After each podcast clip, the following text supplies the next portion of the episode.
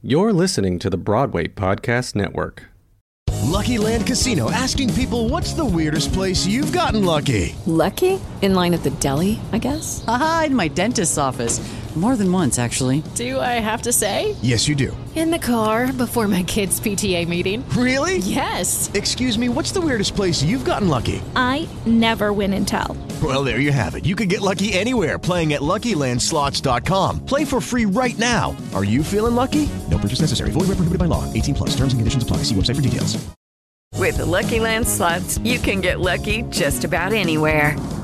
This is your captain speaking. Uh, we've got clear runway and the weather's fine, but we're just going to circle up here a while and uh, get lucky. No, no, nothing like that. It's just these cash prizes add up quick. So I suggest you sit back, keep your tray table upright, and start getting lucky. Play for free at LuckyLandSlots.com. Are you feeling lucky? No purchase necessary. Void where prohibited by law. 18 plus terms and conditions apply. See website for details. Joe Biden's poll numbers have hit extraordinary highs. Now, let's not get cocky about that. Let's just break down what that can mean. According to Bernie Sanders, Biden's platform, if elected, will be the most progressive platform since FDR. Joe Biden is now competitive in states we never thought possible Arizona, Georgia, and yes, even Texas. That means the excitement around his presidential race can mean voters in these states voting down ballot blue, changing the political landscape. We can flip the legislatures of these states and ensure that Democratic representatives can redistrict the Republican gerrymandered areas, ensuring fair voting once again. Voting that reflects the country we live in and that could ensure Democratic majorities for a generation. But all that takes money. Lots and lots of money. So today, we're putting that theater person slash activist voice to raising money. Lots and lots and lots of money. Because the toddler in the Oval Office has a massive war chest of cash, and as his own niece just told us, four more years of Donald Trump would be the end of the American experiment. I'm Donald Trump, and I approve this message. A few months back, I had a thought. Well, more than a thought the beginnings of a plan.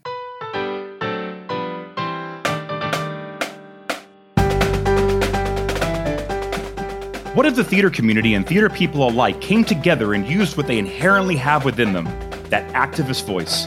And what if we used that voice and those powers to keep the House, take the Senate, and win back the presidency this fall? And what if I put together a limited series where every other week we give you an action plan and an artist slash activist to inspire you to go out and get to work? Well, let's do it. I'm Eric Ulloa, and this is Do You Hear the People Sing, a theater person's guide to saving democracy. Oh, and if you're here to re elect Donald Trump, you're in the wrong fucking place. Now, they say it's best to admit your weaknesses, so let me start off there. Hi, my name is Eric Ulloa, and I am not great at fundraising. I have done it before, I continue to do it, and I will do it again. But it is not the part of activism that I excel within. I honestly, I really, I suck at fundraising. You can ask the staff at the Roundabout Theater Company. I think I lasted a good, oh, three hours in subscription sales and renewals. It's just something I don't do well. And look, activism, as you're going to find out today, is all about finding your lane within it. So, you know, I'm not great at fundraising, but I'm great at other lanes within it. You don't have to go down every road to be a successful activist. Even just picking one is better than none. So, we find our lanes. That being said, fundraising is perhaps the most important form of activism when it comes to electing the leaders you want to see in power. And honestly, many of you may think you're not perfect for it, but actually, you really are. Look, think about it. On social media, we all push for our shows, our projects, and come every May through June, many of us raise loads of money for events like Broadway Bears. Well, what if the postings were about raising money for leaders who support the arts and will actually try and end this pandemic so we can get back to our shows? What if we create projects that can be fundraising events for the candidates we want to see in power? What if we, uh, what the hell, bear it for Biden, which I'm pretty sure is not going to be a slogan used by their campaign, but you get my point. This power is already in so many of you. So today, I'm going to give you some basics on why it's so necessary. I'm going to set you up on how to get started, and then I'm going to leave it to the experts because I have two incredible guests that are going to inspire you to raise every penny you can get your hands on. Now, because I don't want to keep you on here today for hours and hours, today I'm going to strictly focus on the Biden campaign. But that doesn't mean that you shouldn't be working for Senate races and House races and your local elections. It's all hands on deck time. I mean, don't spread yourself too thin, but find races that appeal to you aside from the presidency. We do need your help in all arenas. Now, I can tell you in two quick sentences why it's so important to be raising money for the Biden campaign. You ready? Here we go. Donald Trump is a pathological liar with a campaign of pathological liars and a Republican Party who will hold their noses for one more term if it means they can continue to push their agenda on the American people. The Trump campaign has amassed $1.8 billion to ensure that he's reelected. Does that scare the shit out of you? Because it should. So, first things first. If you're in a place where you can afford to donate money to the Biden campaign and other down ballot races, do it your money is needed. Your money is important to keep our platforms and the actual truth in the conversations ahead.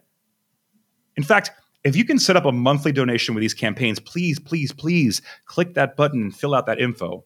Now, I understand many of us in this industry, we have no jobs right now, and we are in the midst of true survival instinct. So donating is sadly not an option. But we are artists, and artists get creative. Let's start out with the easiest a simple email you can blast out. Dear friends and family, it is a necessity to elect Joe Biden as the next president because, and here's where you go personal and specific. Stick to the issues that are important to you and that you know will tug at the heartstrings of those receiving the email. Keep it short. I say this as a writer who loves to go the opposite direction. Keep it short. No one likes long emails, and most people stop reading after the first paragraph. A short, specific, and impassioned ask for a donation towards a campaign of the candidate you are advocating for. And now, most important, put the link to the campaign's donation page right square in that email. I'm going to repeat this. Put the link to the campaign's donation page right square in that email. If it's the Biden campaign, you can send them right to the donation page at joebiden.com backslash donate dash embedded backslash. Make it easy for them. Don't make them search the site. And finally, end with a sincere thank you. And boom, you did it. But let's push further for those of us who want to show off a little, aka me. Now, what do you excel at? Ask yourself, what am I really, really, really good at? Are you a dancer? All right. Choreograph one new piece a week and post it on social media sites with a link and ask for money towards your candidate. Call it dancing for democracy, you know? Are you an actor or director? Find a play that inspires you, a piece that speaks towards a future that you want this country to be, or issues that are important to you. Get some friends together that are trying to help in the election as well and record a Zoom reading of that play. Start and end the reading with a pitch for your candidate and website info. Pop it up on a YouTube page. Share that link on your social media sites, and there you go. Are you a singer? Record yourself doing a new song a week that speaks to your soul and the change you seek. Pop it up on your social media with info and a link to your campaign, and boom, belting for Biden, or whatever you want to call it. Now you get the point. They can be short TikToks, they can be full readings. The point is, use what's inside of you to raise money. We know we can do it. We all have so many talents and such diversified talents, and due to the pandemic, we are currently sitting on them. Let's use these talents to elect a president and a Congress that will, oh, I don't know, not scrap a pandemic response team so that they can give their wealthy buddies a massive tax break. You know, something like that. Now, hopefully, this all gets your brains churning and those creative juices flowing. Now, Let's get to the experts. Now, when it comes to raising insane amounts of money, my first guest is the king of it within the theater community. Broadway Cares Equity Fights AIDS has raised over $300 million since its inception in 1988. Not only has he been there since the start, he's been the executive director of the organization since 1996. A fierce and passionate activist with one of the biggest hearts out there. Just ask anyone. Please welcome the legend, Tom Viola. Hey, Eric, how are you? Good. How are you, my friend? That um, I'm very well. I'm up here, uh, you know, outside of Hudson, New York, uh, working remotely um, from my house up here. I love that. Sounds amazing. I love Hudson, New York. So it's nice. Yeah, uh, yeah. Um, so I, I, brought you on the podcast today because I got to be honest, Tom. This episode is all about uh, fundraising. And I, you know, I told the listeners that I've done it. I will continue to do it, but it is so not in my wheelhouse. It is such I, such a weakness for me, and you It's know, hard. It is hard, and I'm, and I'm admitting it out there. So I want to bring people in that are the experts in this, that know this world very well. And so I want to start off with this first question for you. Uh, finish this sentence for me. Fundraising, fundraising is incredibly fulfilling because Uh, there are very specific and goalable, if that's a word, uh, results. I, I mean, you you know, you, you it's it's a cross between actually setting a goal and trying to reach that goal, and I would say for me, being flexible enough to know that sometimes what you think you're at going after is not exactly what you're going to get, but what you need. Uh, explain that further. So, so meaning the Well, goal I you mean, set. I, I mean, I mean, I mean. Here's the thing I have to say first. Um, I there are many directors of development um, and folks who are really, really professional, cl- first class ace fundraisers who know much more than I do. Um, I did not study this. Um, you know, I did not uh, take the business degree to sort of learn how to do this by the books. Um, like many of us who began to do this work, uh, certainly in the mid to late 80s, I was just sort of thrown into the deep end of the pool more or less by wanting to respond to a need that I saw unfolding and uh, all around me, uh, a crisis that was going on all, all around me. And at the time, um, I was working at Actors Equity as Colleen Dewhurst's assistant. She was the president of the union at the time. This is about 1987. Um, and was what Equity called their special projects coordinator. And this was right at the time that Equity Fights AIDS was created as a committee of Actors Equity. Um, and all the equity committees that come out of the council are assigned a staff member, more or less, to do the work. you know, you know after the meetings and after you know when things need to be accomplished beyond sort of you know setting a goal or, or set you know setting setting a course and moving forward.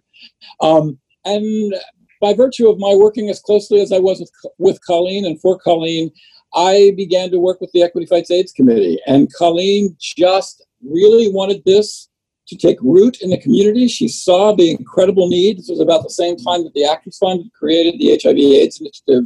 So she just more or less said to me, "Here's the ball, run with it." Um, and and she made room in the union for that to happen. Um, and by her support, folks realized it was a good thing to happen and um, became involved. Now, again, I'm probably so off whatever you asked me. No, no, you're on still. everything that everything that we do now that people would recognize that raises you know millions of dollars each year when theater is active um, are things that started very small. Um, they are scrappy, scrappy, tiny events. You know, seven people dancing in a bar at Splash that became 250 dancers dancing at Broadway Bears last year and raising two million dollars. Um, you know, a flea market that was a couple um, tables put outside a stage door of a chorus line at the Shubert Theater that became a Broadway flea market across Shubert Alley and up and down West 44th and 45th Street, you know, that raised $800,000 last year. So all of the, I, I've been fortunate enough to sort of plant, be part of planting a seed and nurturing growth as opposed to jumping into an organization with very, with million dollar goals that I then have to sort of construct a way to reach. Well, no, I mean, that makes sense. No, absolutely. This is actually what you said is perfect because you know what, what we're trying to do is is is show that activism and taking these steps are very approachable. Like you said, scrappy. Uh, you know, I, uh, new ideas. You know, thinking of small things that who knew that a couple of tables would end up being the Broadway flea market and the giant thing it is today. You know, and Yeah. the fact the fact that you came in. Uh, as someone that did not have the experience in the background, that you just wanted to be a part of it, you felt that voice inside of you saying, "I need to be a part of this. I need to." Yeah, and I, and I, I, I don't know. I mean, I, I, I learned, I learned on the job. I mean, as we all did. I mean, the organization basically are thousands of folks who sort of come came together and figured out what what we could do at different levels and at different times. Um, I've been fortunate enough to be involved in, in some cases, corralling that, if that makes sense, energizing that, directing that a little bit. Um, but uh, it's a very, very unique story, the Broadway Cares Equity Fights AIDS story, that I don't know as a fundraising organization is completely duplicable, du- duplicable, if that's the word, um, in other in other arenas. I mean, Yeah. the reason why it works for us in the Broadway community, again, when we're up and active and hopeful, which we hopefully will be again soon, is because we work on a campus. Yeah. We literally work from 41st Street to whatever it is, 51st Street, and from 8th Avenue to 6th Avenue, and we bang into each other all the time. Uh, people go to very specific jobs in very specific buildings, about 38 of them, you know, eight times a week. Um, it's why Broadway Cares Equity Fights AIDS took root and flourished in the theater community, as opposed to something similar happening um, in the movie industry or the television industry or the music industry. Now, there are versions of, of what they do that, is extraordinary and very specific to them. But our success as a community in this grassroots fund, these grassroots fundraising events and efforts, is because we literally all work together on this. Again, I keep using the word on a campus. Yeah. And that campus then extends to national tours and theaters across the country. But it's like being in the middle of a hive. the theme of this episode is about uh, fundraising and how we can raise as much money as possible for not only the Joe Biden campaign, but also Right. all the down ticket races, Yeah, ballot races. Yep. Um, Maybe even more importantly. Exactly, because we know the war chest that Donald Trump has.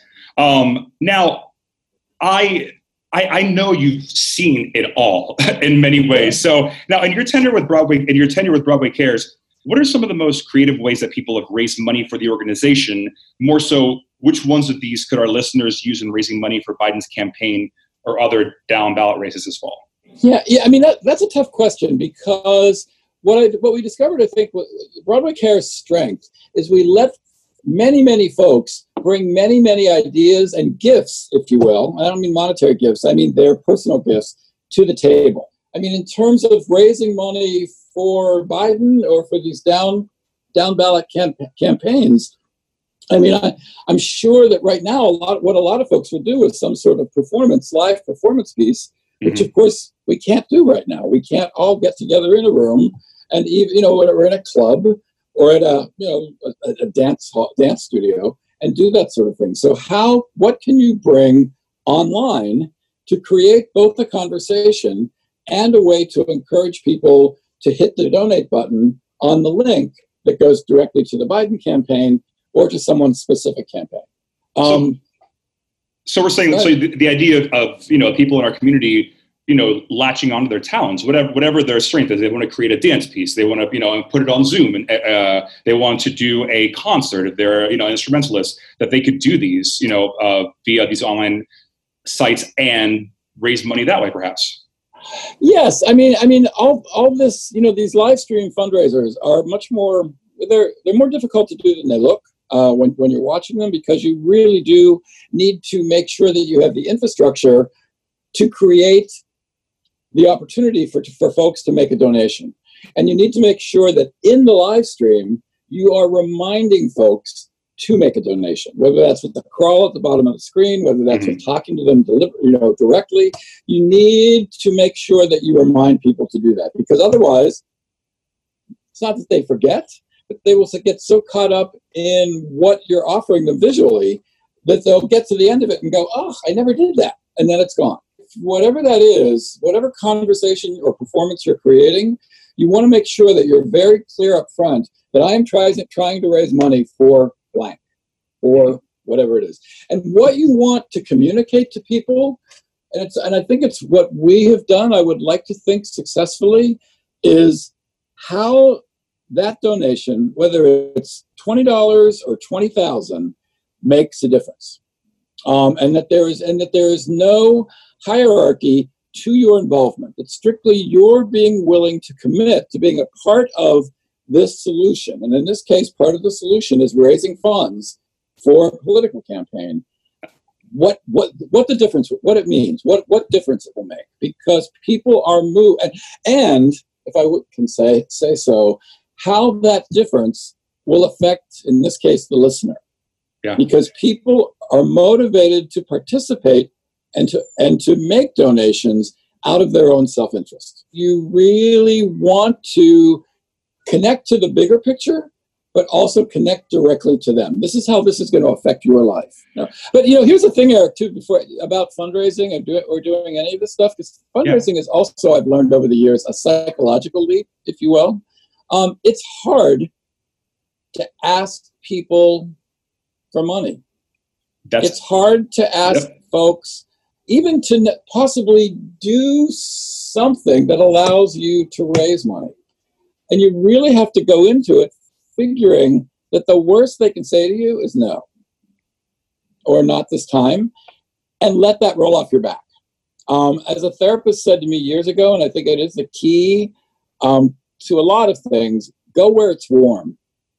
And yeah. what that means is hang with the folks who love you. Yeah. Hang, you know, be part of a community that empowers and embraces you. Um, so that as a unit, you can then address the folks who might not. Um, and again, when you ask somebody for, you know, anything, the worst they can tell you is no, and you can then move on. Um, yeah.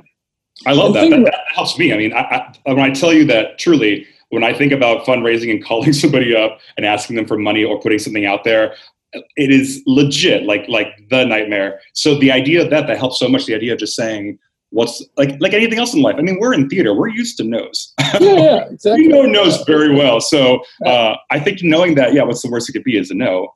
That solves a lot of the issue. But the thing you have to remember too is, as a fundraiser, what, at whatever level you're doing it, to fulfill the equation, you have to really make sure that the folks who are saying yes to you and whatever that might be understand your gratitude, feel your appreciation.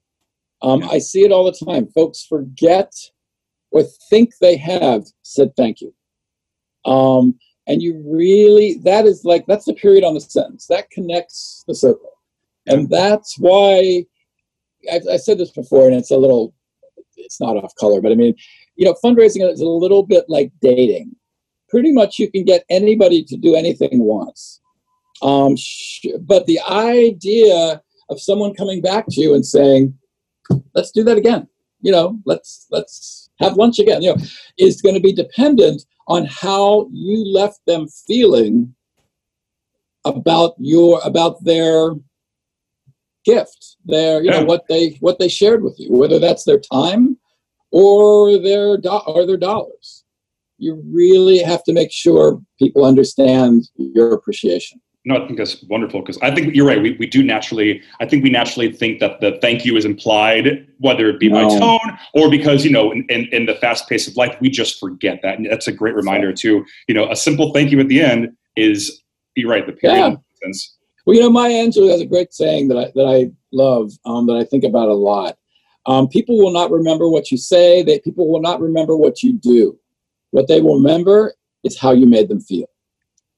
I literally have that on my fridge, son. yeah, and that is the key. Yes. To any kind of community effort, and in this case, fundraising. Thank you so much for everything you do, and thank you for coming on today and helping our audiences with a little bit on sure. fundraising to get them to go out there and raise some big money for these campaigns. Yeah, there's a lot to do, and there's a lot to be done, and no effort, no donation is too small. Please don't, please don't not be engaged because you don't think your part is big yes. enough.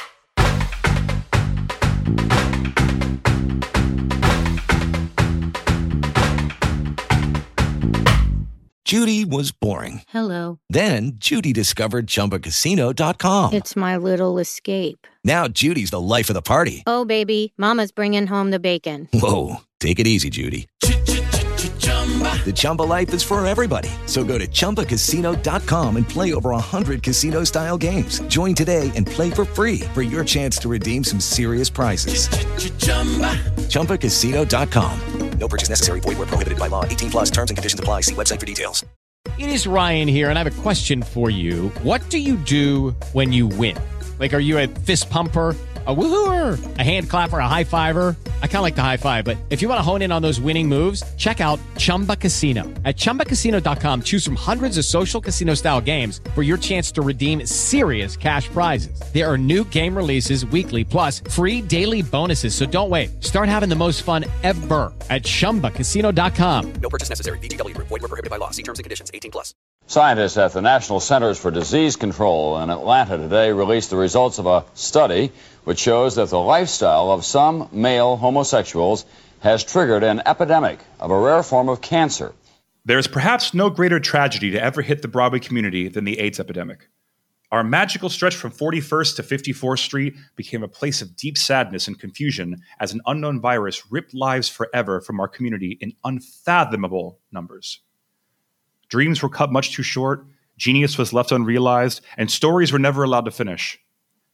A young Broadway dancer in grief over the loss of close friends, his mentor Michael Bennett, and so many others decided that he had no choice but to do something. He would find that activist voice within him and fight back becoming a light in the darkness. From its humble beginnings of raising $8,000 from he and six of his friends dancing on a bar to the $2 million they raised last year alone, Broadway Bears exploded and has become not only one of Broadway's biggest nights in town, but a yearly reminder of how deep the heart of the theater community is. I am so happy to have this incredible human with me here today, my dear, dear friend, the always full out Jerry Mitchell. oh my Jerry. God, what an introduction. Wow. well, what a guy. I mean, come on. Oh, uh, thank you, thank you, thank you. Thanks for coming on. How uh, first I have to ask the most important question. How's the beach? How's Fire Island? Oh, you know, I'm I feel very uh, fortunate and blessed. Ricky and I are here. We we were in a, I was in a workshop um, up until March 13th, Friday the 13th of all days. Uh, like everyone in the theater community, or probably most of the people in the theater community, once we all got uh, the cancellation of Six, the musical, which was opening Thursday night, we knew this shit was real. And uh, and sure enough, uh, we got here on Saturday morning, and we've been here ever since. So it's I think it's like 130 days we've been here. I always dreamed of having an entire summer at the beach, and guess what? That dream's coming true, but not in the way I ever wanted it to. I want to dive into this now. Uh, I personally, I, I can't fathom the height of the AIDS epidemic. You know, I consider myself extremely well formed on this. Uh, I I have you know seen the movies, the show. I've read books on it. I, I, I know the facts, but I, Eric Ulloa, cannot mentally put myself in that nightmare because to me it feels insurmountable. I, I don't know that I survive it, let alone mentally survive it, honestly. And yet, here you are. Sorry. Does anybody? Does anybody ever plan to survive a survive a plague? I mean, it's such a crazy, crazy thing. How could you put yourself in it completely yeah. unless you actually were in it? I mean, it's yeah, it's it's um, when I think back, it's it's really hard. But anyway, go on, go on. No, but but but I mean that that's that's the thing is that in this moment where you know for so many of us uh, that were not around during that generation that, that were you know were babies then we I think can't fathom it. But yet, in the midst of all this, you decide to step forward and you're going to create something called Broadway Bears to fight back and save lives. Now, can you take me back to the beginning? I, I want to know where were you mentally at the point where you made the decision to fight back and, and, how did you go about it because you know due to the juggernaut it's become people often forget the very tiny beginnings of broadway bears yeah well well i am um, i think if you really, if I really have to be honest, it's like I was raised by some incredible teachers, parents, and grandparents who taught me to participate in the community. They, they taught me to be someone partici- in participation as opposed to be someone sitting on the sidelines. So I'm going back to the Jerry Lewis muscular dystrophy. I was the kid oh. who, walked around, who walked around the neighborhood every year with the fishbowl asking neighbors for donations so I could go to the mall and drop my money into the big fish tank in Kalamazoo and, you know, was doing my part for the Jerry Lewis. That, that was because my parents and grandparents encouraged it. Oh wow. So so just start there as a kid, right? And then and then multiply that by, you know, being in the theater and being outgoing and being in who who I was. And and so I get to college and um, I am a young gay man in an environment for the very first time where I'm actually meeting other people who are gay like myself. I, I knew no gay people in Paw Paw, Michigan when I was growing up as a kid. um, I knew I had no gay role models. Uh, so I get to college and I meet other gay men and women, and I fall in love with a, a junior. I'm a freshman, and we have two amazing years together. Uh, I end up coming to New York to be in a Broadway show and leave school early. And all of my friends that I've made in the two years of this most important part of yourself when you're away from home for the very first time and you're really developing yourself for the very first time on your own, uh, all of those friendships were so special. And I was in a conservatory program at Webster University, Webster College, and there were a lot of gay people on campus. So I get to um, I get to New York, and in my, one of my best friends, Brian Worley, uh, was a year ahead of me. So he came to New York one year later and is auditioning. An incredibly talented guy, um, and and and dear dear friend. And he gets sick, and maybe maybe three years later, he's dead he's passed away from AIDS. Oh, wow. And watching his process, this is before AZT. This is this is way early, early stages when there was nothing. He had a port. He had all. He, he, he had everything. Nothing happened. Nothing worked. Uh, then then I'm it's the mid 80s and I'm working with Michael Bennett. This is a long answer. It's the mid 80s and I'm no, working with please with Michael Bennett and Michael Bennett dies of AIDS. Um, I by the time 1990 came around, I'd been in New York for 10 years. And I always do this at Broadway Bares. I have I have someone stand up and then I ask nine other people to stand up. And then I say, "See this guy? This is his these are his nine best friends." And then I ask eight of them to sit back down and there's only one person left standing. And I say, that's what happened to me. I have one real friend from college left in my life. All the others have died to AIDS. And I needed to do something. And we were uh, raising money for the Easter bonnet competition and trying to come up with ways to make money. And Jason Opsahl um, and Troy Johnson and John Ganon and um, Jack Doyle, my dressing room mates on the Will Rogers Follies. Uh, it was Jason who said, "Why don't you go dance on the bar at Splash in that Indian of the Dawn costume and raise some money for Broadway Cares for our Easter bonnet?" Now, if you didn't see Will Rogers, you didn't know anything. Basically, I was in a G string with a front flap in front, dressed as an Indian of the Dawn, and the back was completely bare. My ass was hanging out with bells on the sides. I had a headdress on and some uh, some things around my ankles and wrists. Thank you, Willa Kim the most amazing costume design ever. And I was in the best shape of my life. And I was getting a lot of attention at that stage door, a lot of attention. Um, and I just thought, this is it. I'm going to put on a show. And I called six other guys who were in shows who I knew had a, incredible bodies. And we put on a strip show. And I choreographed the opening number, and we each did a solo strip.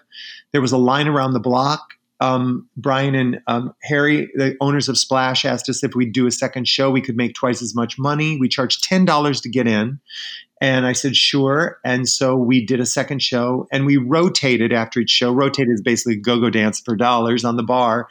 And I went home with a pillowcase full of wet dollar bills. I had no idea how much money was in there. I took it to Broadway Cares the next day. At this time, Broadway Cares and Equity Fights AIDS were two separate organizations. They had not uh, they had not combined yet. And I, they called me and said, You had $8,000 in that pillowcase. and I went, Holy shit. And I said, I can do this better. I'll add girls. So I added girls. And six months later, I, I did the second Broadway Bares and we made 37000 I said, I can do this better. I'll add, or maybe we made 17000 I said, I can do this better. I'll do a theme. And six months later, we did the third Broadway Bares and we made about 37,000 and I realized it was going to be a year of work to put on this one event. It was growing uh, unbelievably. By the third Broadway Bares, I had called every single dancer to participate in Broadway Bares. By the third or fourth Broadway Bares, people were calling me. They wanted to be in, they, they heard about it, they wanted to participate. And for the first 13 Broadway Bares, I basically conceived, directed, and choreographed the entire thing. And I had a team of choreographers working with me. Sergio Trujillo, who was an assistant in dancing for me, Jodi Moccia, Dennis Jones. Then it then it was then it was Nick Kenkel and Laya Barak last year, and she's doing it this year as the director. So it um, basically you said, what did I? When did it happen? It happened in that first that first event, and the reason it happened was I wanted to be a choreographer, and there was there wasn't an outlet for me as a choreographer in the AIDS crisis. Shows weren't happening because the people who were producing and, and creating those shows were dying. And producers were not willing to sink money into an unknown. So yeah. there were no new creatives coming up at that time. And I created an event that allowed the industry to see that I actually could do the work. And, you know, Jack O'Brien and and Terrence McNally, who we lost to COVID really early in this in this uh, epidemic, uh, they were the ones who saw Broadway Bares and hired me to hired me to do the Full Monty, which was my second Broadway show, and really my calling card because of the Michael Jordan ball, Jordan's ball number.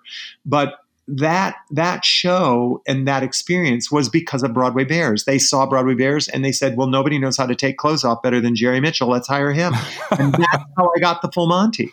So by creating this this event for the community, this is hindsight. I did not know this at the time, but by creating this event for the community and giving back, it gave me a career it gave me a career because it allowed me to do what I love to do.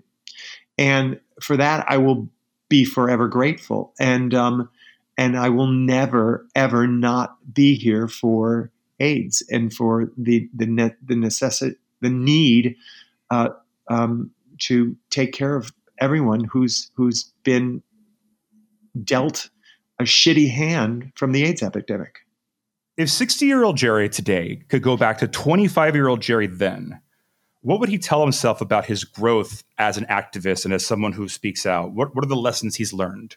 Well, I, I never, I never look. You you call me an activist, and maybe I am, but it's not something that I did consciously.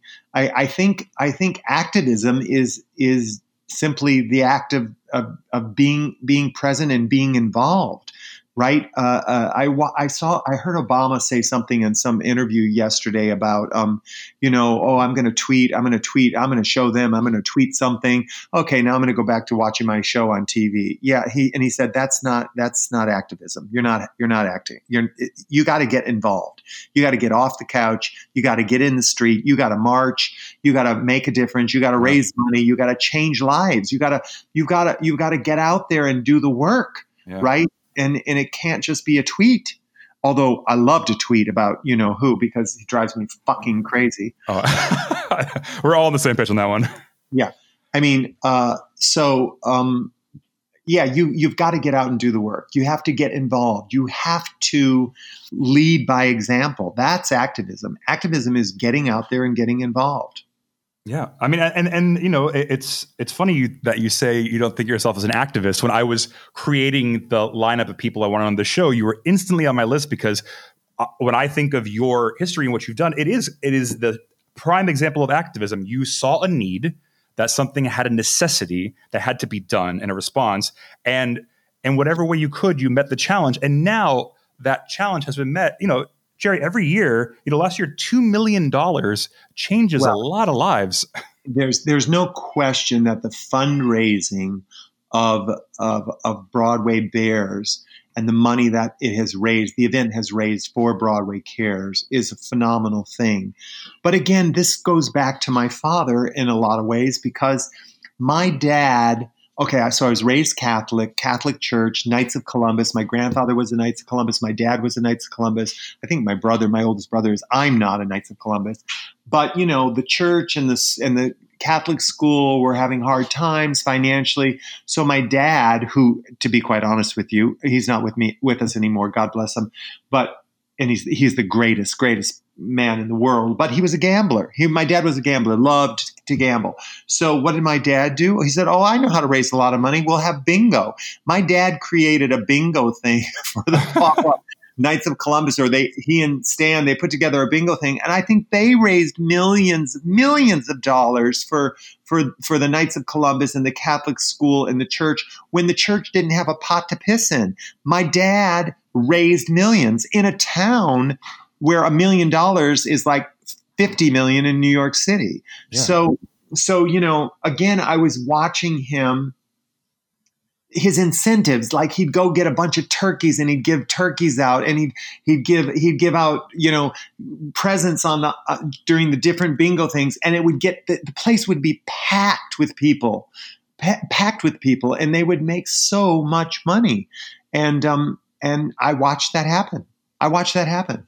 So you know that was raising the money. I I was in 19 in the mid 80s um, I I was uh, one of my dear dear friends, Leaf Green, uh, was in uh, was in uh, he was in the Young Americans with me, and he became the one of the producers for the AIDS Walkathon in New York City. And so, being his friend, I went and worked in that office. That was the first thing I did. I worked in that office on the very first broad uh, AIDS Walk in New York till the till about the tenth, and I sealed envelopes and sent and did calls and everything and signed people up, worked the desk, did the whole thing. My cat is is agreeing.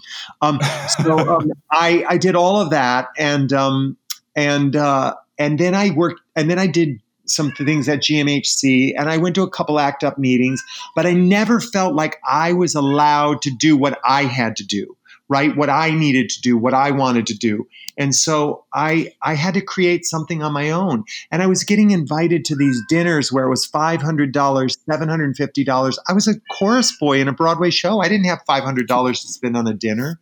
I couldn't afford that. So i needed to i needed to find a way to um, to do something where people like me could feel like they were giving back. And that was creating the show where it cost $10. The first Broadway Bares cost $10 to get in the door. Wow. You know, that, uh, that is, I think that's the most important thing. And, and I, I've, I've been actually meaning to stress this more. I'm glad we're talking about it. The idea that there is no, there is no one lane in these things. Like you mentioned at the time, people had this and that, and you weren't finding your lane. And then you create, so you created your own lane you created yeah. your own lane based on what you knew, and you know who knew that that lane existed. But now it does, and now not only does it exist, but it is a humongous asset to the world. You know, you know the Broadway Bares event pulls the community together in a way that you don't see in just one show. You know, people get to dance with other dancers in different shows. They yeah. get to it, it just it's it's a completely different sort of event, fundraising event, because you're not just performing with somebody in your show, like the Easter Bonnet or the Gypsy of the Year. You're actually intermingling with the community and meeting new people and experiencing new new ideas. I was listening to the um, uh, Black Theater United podcast the other day, and uh, I was listening to her. Um, uh, oh, the lawyer Ifill was speaking about knowing your power what is your power? What power do you have to make a change? Get in touch with that power. That's the way you that's your way in. That's your way to make change. We each have a power, but but we don't have all the power.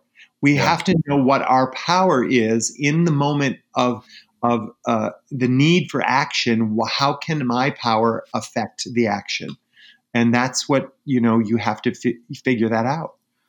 Now, now, Jerry, uh, uh, you know, speaking of knowing your power, you know, the, the theater community is in the midst of a deep discussion about race oh. and how to actually make this industry fair and just for all. Now, as someone yeah. who obviously you're, you know, naturally liberal minded, you have an activist mind, you are a helper, you want to, you know, you carry a lot of power in our industry. How are you finding yourself within this discussion and what your place can be in that necessary change?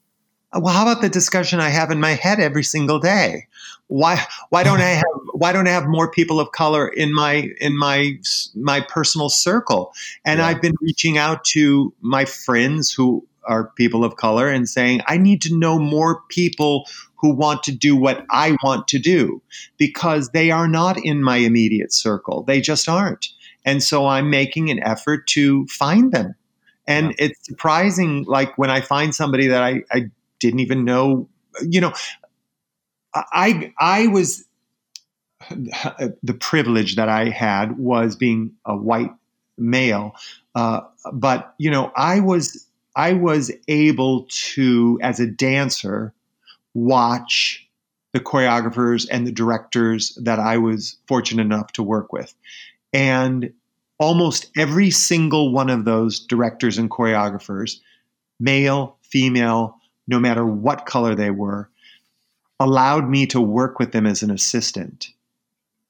And I assisted female choreographers, I assisted male choreographers, I assisted white choreographers, I assisted black choreographers.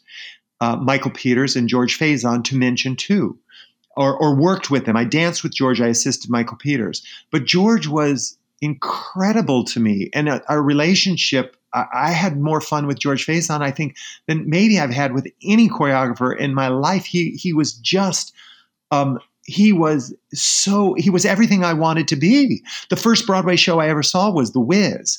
I was infatuated with George Faison, and uh, and Michael Peters, I was associate to him uh, through my uh, uh relationship with Michael Bennett. I worked with Michael Peters on the uh, Liberty Weekend, which was this huge thing, and then the Coca Cola show, and and I was watching him and learning from it. I mean, I danced for him and worked with him on a Canada Dry commercial and other commercials with Giraldi, and so I got a chance to work with a lot of great, great uh, choreographers and that's how I learned to become a choreographer. Of course, Michael Bennett and Bob Avian being the two biggest influences, along with Jerome Robbins, in my life as a choreographer and director.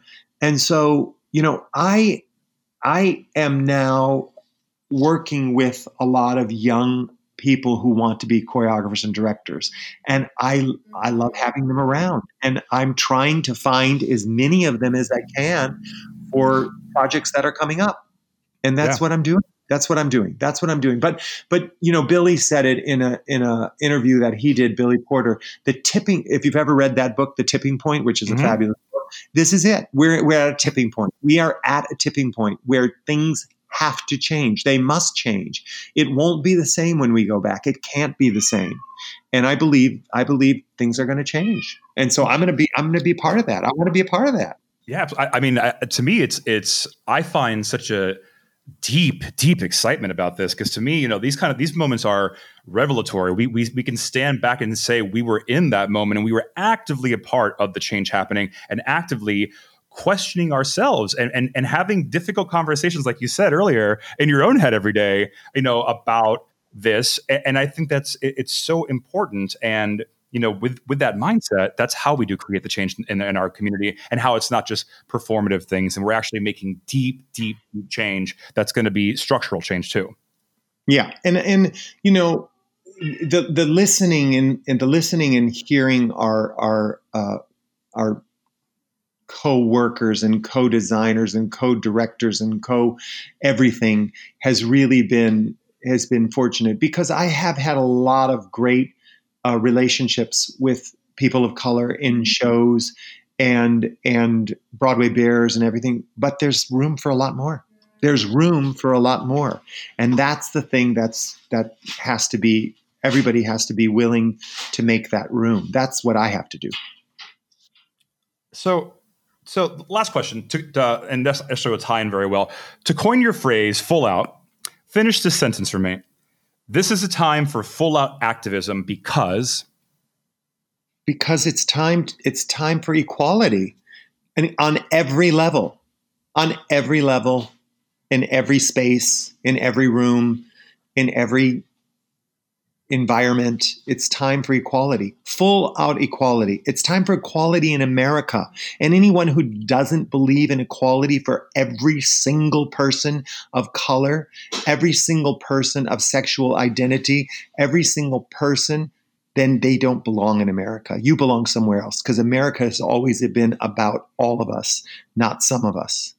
Yeah, you know, we we, uh, we you know we started off the country with "We the People." I mean, granted, we we had some issues in the beginning, uh, and, yeah. but, but, our story, you know, our country story is that we we always do try to find our better angels and fix the issues that we have and, and continue to push forward. And I, I really, I do, I I sincerely believe this moment, like you said, is something is going to change. We are we are at a tipping point for sure. Yeah. Uh, Jerry, I, I love you. I can't thank you enough for being on here. Um, thank you so much. I'm I know you've inspired a ton of people today with this. Oh, so- my pleasure. My pleasure. Thank you for having me.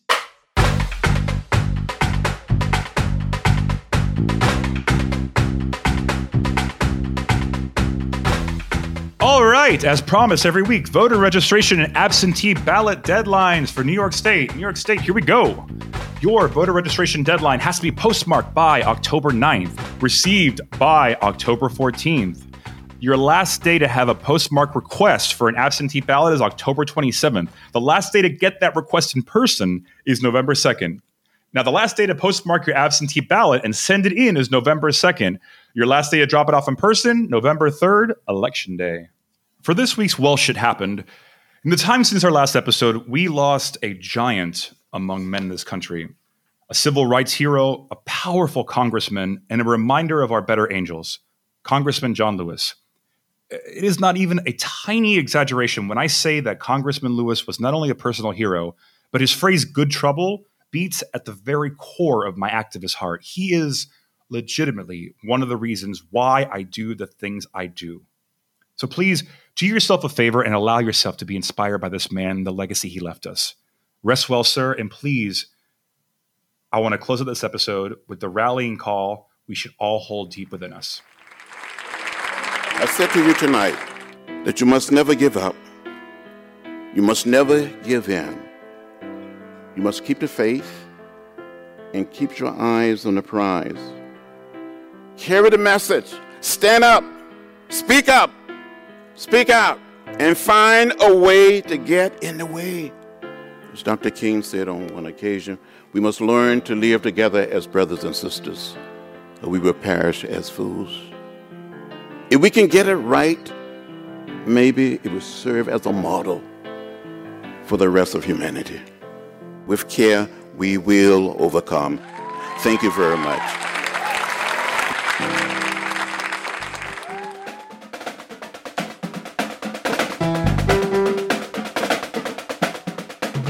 Well, that's our show. Thanks for listening, and don't forget, we're here every other week, so go get to work, and we can't wait to have you back. And please consider making a donation to Fair Fight at www.fairfight.com. We know when they can't win fairly, they always try to cheat, and Stacey Abrams and Fair Fight are working hard to ensure that doesn't happen. Do You Hear the People Sing is a production of the Fabulous Invalid LLC and the Broadway Podcast Network. Our theme music is by Brett Ryback, our photography is by Michael Kushner, and our graphic design is by Aviva Sokolau Shahar.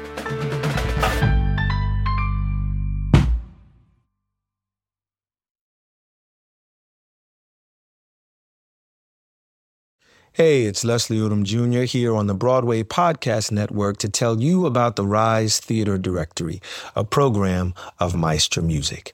Rise is a national online resource designed to connect and empower backstage and administrative and creative theater professionals from underrepresented backgrounds. If you work or aspire to work in the theater community, this can help you find your next project. And if you hire theater professionals, search the Rise Theater Directory to find your next team. Create your profile now and get more information by visiting risetheater.org. That's theater with an R E R I S E T H E A T R E dot org because only together we rise. Hi, y'all. This is Kristin Chenoweth. Hi, I'm Gloria Estefan. This is Sara Bareilles. Hi, I'm Patti LuPone. This is Lin-Manuel Miranda. You're listening to the Broadway Podcast Network.